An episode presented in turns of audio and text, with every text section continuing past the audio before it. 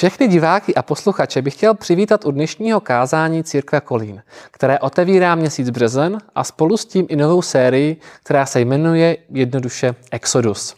Od dneška až do Velikonoc se budeme soustavě věnovat příběhu této biblické knihy. Jakou roli tento příběh sehrává v celé Bibli a také, jaký vztah má tato kniha k nám, mně i tobě dnes. Exodus je totiž příběhem o zajetí a svobodě, o egyptěnech a Izraelcích, o faraonovi a Mojžíšovi, o útlaku a naději, o cestě domů. A především je to příběh o božím zaslíbení a věrnosti ke svému lidu, která přetrvává celá tisíciletí. Abyste z tohoto našeho měsíčního putování měli co nejvíc, můžete si knihu Exodus postupně během následujícího měsíce číst a zamýšlet se nad ní spolu s námi. V plánovaných nedělích totiž nemůžeme říct vše, co, co by se k exodu říct dalo a co bychom i sami chtěli. Takže vaše vlastní červa vám, pomůže, vám může pomoci ještě hlouběji porozumět tomu, o čem vlastně budeme mluvit.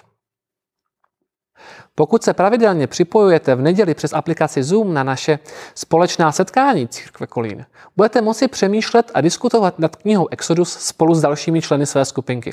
A pokud se na žádný Zoom neděli nepřipojujete a tato nedělní zamýšlení sledujete na YouTube, či posloucháte ve své oblíbené podcastové aplikaci, ale měli byste zájem být s námi naživo v neděli dopoledne, neváhejte nás kontaktovat.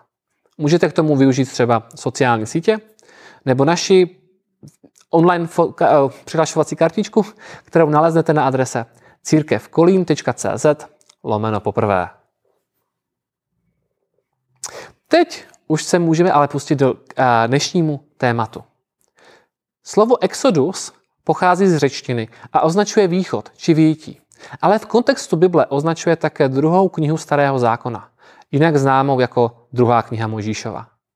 Podle svého původního označení v hebrejštině jazyku, ve kterém je tato kniha napsána, je také známa jako Šemot, což znamená jména. Podle prvních slov této knihy, a teď budu citovat, toto jsou jména synů Izraelových. Slovo jména tam slyšíte. Kteří přišli do Egypta s Jákobem. Jak už jsem zmínil, kniha Exodus se nachází ve Starém zákoně, což je první část Bible. Vy, kteří si Bibli pravidelně čtete, se nejspíš cítíte ve Starém zákoně jako doma. Znáte příběhy všech patriarchů do detailů. Víte, jak zemřel Eglon a znáte krále Jošiáše. Ale možná, že někteří se z této starší části Bible ještě trochu nesví. A možná často si z ní nečtete. A toto je tak jeden z důvodů, proč jsme jako téma série pro březen knihu Exodus zvolili. Abychom se společně podívali do starého zákona a lépe mu porozuměli. Už samo označení starý zákon může vzbuzovat pocit, že jde o něco buď divnějšího, nebo méně podstatného, zastaralého a zbytačného. Někdo by mohl mít dojem, že je to jako, jako s programem na počítač, který může mít starou a novou verzi. Nové verze programu častokrát mají lepší funkce, vypadají lépe a mají být lépe přizpůsobené nejnovějším technologiím. Zatímco staré verze nic z toho nabídnout nemohou. Kdo by tedy chtěl starou verzi, když může mít novou, že? Z Biblii to tak ale není. Starý zákon není zastaralý a zbytečný. Celá Bible je totiž příběhem od začátku do konce. A rozlišení starý a nový se používá spíš k odlišení dřívější a pozdější části tohoto příběhu a zároveň označuje dva způsoby, jak Bůh jednal s lidstvem v rámci svého plánu dějin spásy. Z Biblii to není tak jako s verzemi programu, ale jako s vícedílným románem. Jako přirovnání se nabízí příběhy z Tolkienovy středozemě – Můžete si přečíst knihy Pána prstenů, ale pro porozumění celému příběhu si budete chtít přečíst i toho hobita, který trilogii Pán prstenů předchází. A vysvětluje, proč jsou věci tak, jak jsou a proč je jeden prsten tam, kde je. Já osobně bych si však troufnul říct, že s propojením starého a nového zákona to je, když už zmiňuji toho pána prstenů, jako s knihami Společenstvo prstenů, Dvě věže a Návrat krále. Není možné je od sebe oddělit. Od prvního dílu trilogie k tomu třetímu je to jeden celistvý příběh, který nemůžeme někde rozdělit a vybrat si jen jednu jeho část. Pokud byste chtěli svému dítěti večer číst dobrodružný příběh na dobrou noc, neřeknete po ročtení společenstva prstenu. Dost toho bylo. Půjdeme číst něco úplně jiného. Co třeba Narnii. Děcka by vás za to rádi neměli. protože by si kousali nechty, jak to s hrdiny společenstva dopadne. Stejně byste nevzali do ruky jako první knihu Návrat krále, která by sama o sobě dávala jen pramálo smyslu. A takto to je se starým a novým zákonem. Je to jeden příběh, který začíná v první verzi knihy Genesis ve starém zákoně a končí až ve zjevení. A jistým způsobem vlastně tento příběh pokračuje až do dnes. Starého zákona, který není třeba se bát a je škoda se mu vyhýbat. I když se však starému zákonu nevyhýbáme, stále s ním můžeme mít jistá úskalí. Když, se, když totiž čteme různé příběhy v něm obsaže, obsažené, uvědomujeme si, že jsou to v mnoha ohledech příběhy z jiného světa. Světa, ve kterém lidé žijí jinak, mají k dispozici jiné technologie, mluví jiným jazykem a především mají v mnoha ohledech jiné hodnoty než my. Takže je samozřejmé, že jim ne vždycky úplně rozumíme. Svět nového zákona je nám časově i kulturně mnohem blíže, takže příběhy o Ježíši z evangelií jsou nám mnohem bližší. Vtipné ale může být, když si uvědomíme, že pokud jde o časovou vzdálenost, tak Ježíšův život na zemi má v čase blíže k Mojžíšovi a Exodu, než k nám dnes. Takže rozdíl v čase, který sebou nese rozdíly v kultuře světonázoru mezi námi a lidmi, o níž Bibli čteme, je vždy věc, se kterou musíme počítat. Ale to vůbec nevadí. Čím více budeme číst tyto biblické příběhy, čím více se budeme zajímat o dobu, ve které se odehrály, ať už jde o první století našeho letopočtu nebo ještě o tisíc let dříve, tím více budeme schopni na tyto příběhy podívat se jakoby očima lidí té dané doby. Není to samozřejmě vždy úplně jednoduché. Sám si velmi dobře pamatuji večery, kdy mi bylo tak 16 a 17 a před spaním jsem si četl příběhy ze starého zákona o různých válkách a dobývání a nechápal jsem to. Nerozuměl jsem, jak mohl některé věci Bůh přikázat a jiné dovolit. Proto jsem svoji Bibli pokládal na poličku vedle postele s tím, že k tomu mám víc otázek než odpovědí. Ale modlil jsem se, aby mi Bůh dal k tomu lépe porozumět. Modlil jsem se něco ve stylu Bože, vím, že jsi spravedlivý, dobrý a milující Bůh. Jako takového jsem tě poznal. A když nerozumím některým věcem z Bible, které se mi zdají násilné a kruté, nepochopitelné, které ty si přikázal, věřím ti, že to bylo na dobré a že tomu i já jednou porozumím. Možná ne vždy moje modlitby znějí takto promyšleně a tak nějak smysluplně, ale tak nějak jsem se modlíval. Bible obsahuje komplikované a nám dneska těžko pochopitelné pasáže, protože byla napsána v dobách, kterým nevždy dobře rozumíme. Ale není třeba se těmto pasážem vyhýbat. Naopak, spolu s Augustinem Zipa můžeme zaujmout postoj víry. Říct, věřím, abych porozuměl. Jak už jsme si řekli, kniha Exodus je také známa jako druhá kniha Možíšova. Začíná těmito slovy. Toto jsou jména synů Izraelových, kteří přišli do Egypta s Jakobem.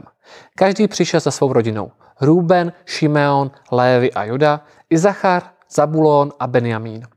Dan a Neftalí, Gát a Asher. Vše, kdo vzešli z Jakobových beder, bylo 70. Josef už byl v Egyptě. Potom zemřel Josef a všichni jeho bratři, i celé to pokolení. Ale Izraelci se rozplodili, až se to jimi hemžilo. Převelice se rozmnožili a byli velice zdatní. Byla jich plná země. Pokud je vám více než tři roky, už teď tušíte, že nezačínáme úplně na začátku, protože před druhou knihou Možíšovou musí být kniha první. Já na začátku nové série jsem si dal za úkol shrnout pár základních událostí a informací z první knihy Možíšovi, Genesis, aby bylo jasné, proč vůbec synové Jakobova do toho Egypta lezli. V Genesis 11. kapitole čteme příběh o tom, jak se lidé rozhodli konkurovat Bohu, stvořiteli tím, že vybudují město a věž sahající až do nebe. Bůh na tuto do nebe volající lidskou píchu reagoval tak, že lidem zmátl řeč, takže si vůbec nerozuměli a rozehnal je po celém světě. A to město bylo pojmenováno Bábel, tedy zmatek. A my tento příběh známe jako příběh o babylonské věži. O rozdělení na jednotlivé národy o kterém tady čteme, se ještě jinými slovy píše v knize Deuteronomium, tedy páté knize Možíšově, ve 32. kapitole. Tradičně se vykladači Bible rozcházejí v tom, jak přesně rozumět osmému verši kvůli rozdílným textovým tradicím, tradicím původního hebrejského textu. Proto se teď sice pro verše 7 až 9, když je budu číst, použijí znění česko, eh, českého ekumenického překladu, ale v jednom slově 8. verše se opřu o znění anglického překladu ESV. Píše se, rozpomeň se na dávné dny, snaž se porozumět létům zašlých pokolení, vyptávej se svého otce, on ti poví, svých starců oni ti řeknou. Když nejvyšší přiděloval pro národům dědictví, když rozsazoval lidské syny, stanovil hranice jakého lidu podle počtu synů božích. Hospodinovým podílem je jeho lid, vyměřeným dílem je jeho dědictví je Jákob. Tím slovem, které tady bylo, jinak bylo slovo božích, v ekumenickém překladu se uvádí synů Izraele. Ale věřím, že synu boží odpovídá více tomu smyslu těchto veršů. Tento text totiž hovoří o tom, že Bůh rozdělil jednotlivé národy, rozmístil je po celém světě a počet těchto národů odpovídá počtu tzv. synů boží. V tomto kontextu a v kontextu dalších částí Bible se jedná o duchovní, bohem stvořené bytosti, které panovaly nad jednotlivými národy. Zatímco tyto bytosti vládly nad ostatními pohanskými kmeny, hospodin sám si vyvolil jeden konkrétní národ, skrze který mají být všechny národy jednou v budoucnu opět sjednoceny a tím bude napraveno to zmatení jazyků od věže Babylona. My dnes víme, protože máme Bibli a přečetli jsme si to, že konečné napravení zmatku Babylona k usmíření národu s Bohem bude dosaženo skrze dílo a oběť Ježíše Krista, který povstane z tohoto speciálního hospodinova lidu jako potomek Jákoba. Vraťme se ale spíše k počátku našeho příběhu. Národ, který si Bůh zvolil, však ještě v knize Genesis neexistoval. Bůh si ho vypiplal od nuly tím, že si vybral jediného muže, Abraháma a jeho manželku Sáru, aby z jejich dětí udělal svůj lid. Bůh slíbil Abrahamovi a Sáře potomky, i když už byli staří a neplodní, aby ukázal, že nešlo o výsledek nějakého lidského snažení, ale o nadpřirozený zásah Boží. Bůh totiž slíbil Abrahamovi, že se stane otcem velkého národa a v tom čase bezdětný Abraham tomu uvěřil, i když už lidsky se zdálo, že není šance. Že není šance být na jediného potomka. A nejen to. Bůh slíbil Abrahamovi místo, kde se budou moci a kde se bude moci celý tento národ usadit a tím místem měl být Kanán. Země zaslíbená. Přibližně dnešní stát Izrael. A skutečně, Abrahamovi a Sáře se zázračně narodil syn Izák a Izákovi se pak narodili dva synové, z nich ten mladší, Jákob, se stal dědicem zaslíbení, které Bůh dal jeho dědovi a dostal od Boha nové jméno, Izrael. O němž se pak jmenoval celý národ. Ale i když se Jákob opravdu hodně činil a splodil se čtyřmi ženami 12 synů, pořád se nedalo mluvit o nějakém národu. Pořád to byla jedna trochu větší rodina, která sice bydlela v Kenánu, ale jen jako kočovníci, jako hosté. Tomu, aby se z jedné rodiny stal celý národ, který by mohl zaplnit celou zemi, jsou potřeba dvě věci. Dostatečný čas a vhodné místo. Bůh skrze dramatické události druhé poloviny knihy Genesis zajistil pro Abrahamovi potomky obojí v Egyptě.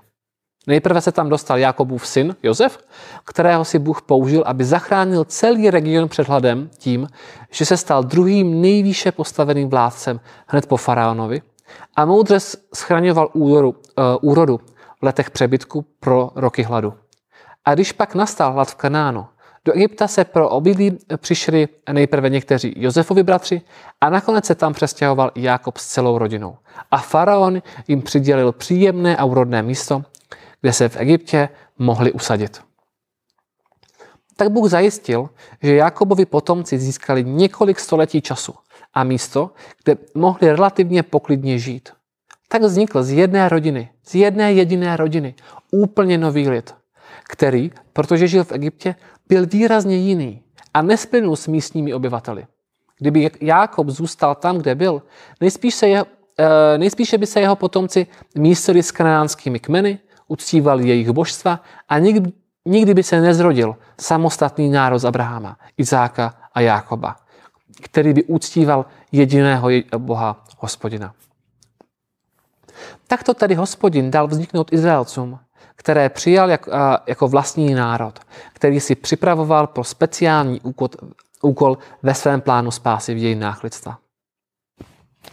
Tak toto by bylo v naprosté stručnosti zhrnutí toho, co předchází událostem knihy Exodus. I když bylo Izraelcům, potomkům Jakoba zvaného Izrael v Egyptě nějakou dobu dobře, i tato doba musela jednou skončit. Biblický text kniha Exodus začíná takto. V Egyptě však nastoupil nový král, který o Josefovi nevěděl. Ten řekl svému lidu, hle, izraelský lid je početnější a zdatnější než my. Musíme s ním nakládat moudře, aby se nerozmnožil. Kdyby došlo k válce, jistě by se připojil k těm, kdo nás nenávidí. Bojoval by proti nám a odtáhl by ze země. Ustanovil tedy nad ním dráby, aby jej ujařmovali robotou. Musel stavět faraonovi města pro sklady. Pitom a Ramses. Tak, tak to první verše knihy Exodus. Vedou se diskuze o tom, kdy přesně tato doba nastala a co přesně znamená, že nastoupil na trůn král, který o Josefovi nevěděl. A proč by se tento faraon měl bát vzpoury Izraelců proti Egyptianům. Zajímavostí je, že přibližně v době, kdy se toto celé mohlo odehrávat, načas nastoupili na egyptský trůn vládcové, kteří nebyli egyptiané. Šlo o, semic, eh, šlo o semické Hyksosy, tedy národ etnicky příbuzný Izraelcům, kteří přibližně na 100 let v polovině druhého tisíciletí před Kristem získali vládu nad Egyptem, než byli poraženi a ze země vyhnáni. Je tedy možné, že onen nový král, který o Josefovi nevěděl, byl buď to první hyksóský král, nebo první egyptský faraon po eh, vyhnání Hyksosů. Tento král ze strachu z jejich početnosti uvrhnul na Izraelce nucenou práci, kterou jim ještě postupně komplikoval více a více. Postupně Izraelce Egyptěné zotročovali a nutili k výstavě měst, k výrobě cihel a k práci na polích. Strach z toho, jak se Izraelcům daří se početně rozmáhat, sice děsil Egyptěny, ale práce Izraelců se jim hodila. Velké konstrukční projekty, kterým byl starověký Egypt pověstný a které mnohé přežili až dodnes, si prostě žádali mnoho pracovní síly. Když ale zotročení Izraelců nikterak nesnížilo jejich plodnost a stále jich přibývalo, uchýlil se faraon k něčemu ještě zákeřnějšímu. Nutil hebrejské porodní báby, aby vraždili malé chlapce hned po porodu. V tomto příběhu se nám krátce myhnou dvě hrdinky knihy Exodus. Porodní báby Šifra a Půa. Skutečnost, že známe jejich jména, naznačuje, že to, co udělali, bylo významné, i když se v příběhu objevují jen v pár verších. Sám faraon, vládce Egypta, je nutil k vraždění malých hebrejských chlapců. Avšak oni nekonali, jak jim král nařídil. Když si je tedy znovu předvolal, jak to, že chlapce nevraždí, odpověděli mu. Hebrejky nejsou jako, jako ženy egyptské, jsou plné života. Porodní, a porodí dříve, než k ním porodní bába přijde.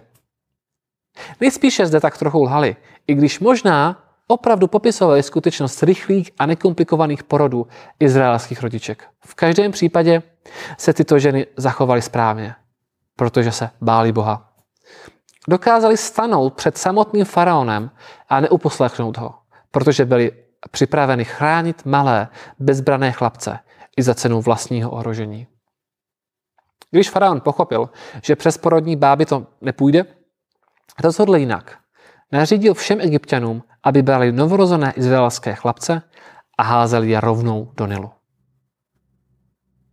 Tak to nějak tedy vypadala situace Izraelců v Egyptě na začátku knihy Exodus. Z hostů se sice postupně stali otroci, ale z jedné rodiny se stal národ tak veliký, že se ho bál i faraon a nařídil brutální kroky, aby jej oslabil. Nazrála tedy čas na to, aby Izraelci opustili Egypt a zamířili do zaslíbené země, kterou jim Bůh připravil. Na místo, kde již nebudou hosty ani otroky, ale budou konečně svobodní a doma. Je tedy na čase, aby začal onen exodus. Na jednu stranu se jedná o dávnou minulost, která se odehrála, odehrávala v exotických krajích, ale ve skutečnosti je to, a teď si půjčím název knihy profesora Pavla Hoška náš příběh. Propast času a rozdílnost kultur nemůže zakrýt skutečnost, že my jsme součástí tohoto příběhu. Že Abraham je i naším pravcem, pokud věříme v Ježíše Krista. I když nejsme nutně etnicky židé, jak na to poukazuje apoštol Pavel v listu Římanům. Příběh Exodu, o kterém budeme mluvit v následujících týdnech, není jen o tom, jednom momentě, kdy, dávno, kdy si dávno Izraelci opustili Egypt a přesídlili do Kanánu. Exodus je také koncept, který se objevuje napříč celou Biblii jako ozvěna. Už jen v samotném životě Možíše můžeme vidět několik, moment, několik momentů, které je možné nazvat osobním exodem. Ale znovu a znovu v Bibli nalézáme příběhy, které se v nějakých podobách odkazují na tento jeden dávný, velký exodus Izraelců z Egypta. Když se ještě na chvilku zastavíme u otroctví, ve kterém se Izraelci stále nacházejí na konci první kapitoly knihy Exodus, můžeme se, můžeme se zkusit alespoň částečně pokusit překlenout propast času a zamyslet se nad tím, jak ta situace pro ně musela vypadat. Možná se zpočátku cítili v Egyptě dobře, možná si tam docela zvyknuli, ale postupně s rostoucím útlakem si museli uvědomovat, že Egypt není jejich domovem, že jejich právoplatné místo musí být ještě někde jinde. Někteří dozajista stále věřili, že věci budou jinak, než momentálně zažívali. Věřili, že Bůh jejich praotců je neopustil, že na ně nezapomněl. Šifra a Půa věděli, co po nich žádá jejich Bůh. A věděli, že faraon není pravým bohem, i když se tak, všich, když se tak všichni v Egyptě tvářili. Porodní báby spolu s ostatními vyhlíželi vysvobození, které teprve mělo přijít. Asi neprozradím nic tajného nebo nečekaného, když řeknu, že jednou z věcí, které otroctví v Egyptě symbolizuje, je hřích a jeho svazující moc. Vysvobození Izraelců z otroctví ve starém zákoně je v novém zákoně přirovnáváno k vysvobození od hříchu, které přinesl Ježíš. A i tímto způsobem Exodus naším příběhem. O tom všem ještě budeme mluvit v této sérii dále. Ale nemusí to být jen hřích. I my můžeme být ve svých životech a, a můžeme prožívat svázanost, otroctví a pocit, že, že to místo, kde se nacházíme ve svém životě, není náš skutečný domov. Jsou momenty, kdy se možná cítíme dobře, kdy, si docela, kdy jsme docela spokojení a říkáme si, že kež to takto bude na pořád. Ale každý takový okamžik bývá nahrazen jiným, kdy se už až tak moc dobře necítíme a uvědomujeme si až moc palčivě, že takto to být nemá. I současná pandemická situace toho může být příkladem. Ačkoliv pandemie není naším, uh, není naším zaviněním, cítíme se, jakým způsobem je celá situace svazující pro nás i naše blízké. Cítíme, že takto to nemá být. I když v nějakém smyslu se mluví o tom, co je nový normál, všichni pevně věříme, že i my v této situaci zažijeme takový malý exodus. A nej, nejspíš každý z nás má v osobním životě něco, co mu připomíná egyptské zajetí a v čem touží po osvobození. S vykročením do svobody je to však těžší, než se může zdát. Nestačí totiž chtít víc otroctví směrem ke svobodě, ale důležité je vytrvat při cestě tím správným směrem. Častokrát toužíme po svobodě od něčeho. Hříchu, útlaku, závislosti, bolesti, špatných návyků či toxických vztahů. Ale netušíme, jak vlastně vypadá ta pravá svoboda. Jak vhodně poukazují autoři Roberts a Wilson, autoři knihy Echoes of Exodus, zatímco jako lidé toužíme po svobodě od omezení, upadáme do spáru chtíče. Utíkáme před prohibicí a upadáme do závislosti. Toužíme nebýt sami a tak podléháme nátlaku vrstevníků. I toto je ozvěnou příběhu Exodus. Jen co byli Izraelci osvobozeni od moci faraona, dobrovolně se sami podrobili uctívání zlatého talata. A jak tedy připomínají zmíní autoři na úvod své knihy? Klíčové je nejen toužit po svobodě od něčeho, ale usilovat o svobodu pro něco. Pro něco pozitivního, dobrého, osvobozujícího. Jinak budeme ve svém životě neustále měnit jednu nesvobodu za jinou. Otroctví jednoho extrému za zajetí jiného extrému. Tím něčím, o čem jsem přesvědčený, že nám může dát zakusit opravdovou skutečnou svobodu, je Ježíš Kristus. Protože to, co on pro nás udělal, nám dává svobodu být tím, kým nás Bůh stvořil. Bez svázaností, otroctví a útlaku, který zažíváme. A také nám to odhaluje, kde je, a, kde je a co je náš skutečný domov. A dalo by se o tom hodně ještě povídat, ale nyní už je čas to dnešní povídání uzavřít. O tom, jak izraelský lid vykročil z otroctví, se více dozvíme v dalším dílu série Exodus. A to již příští neděli. Pro dnešek vám děkuji za vaši pozornost a přeji příjemný den.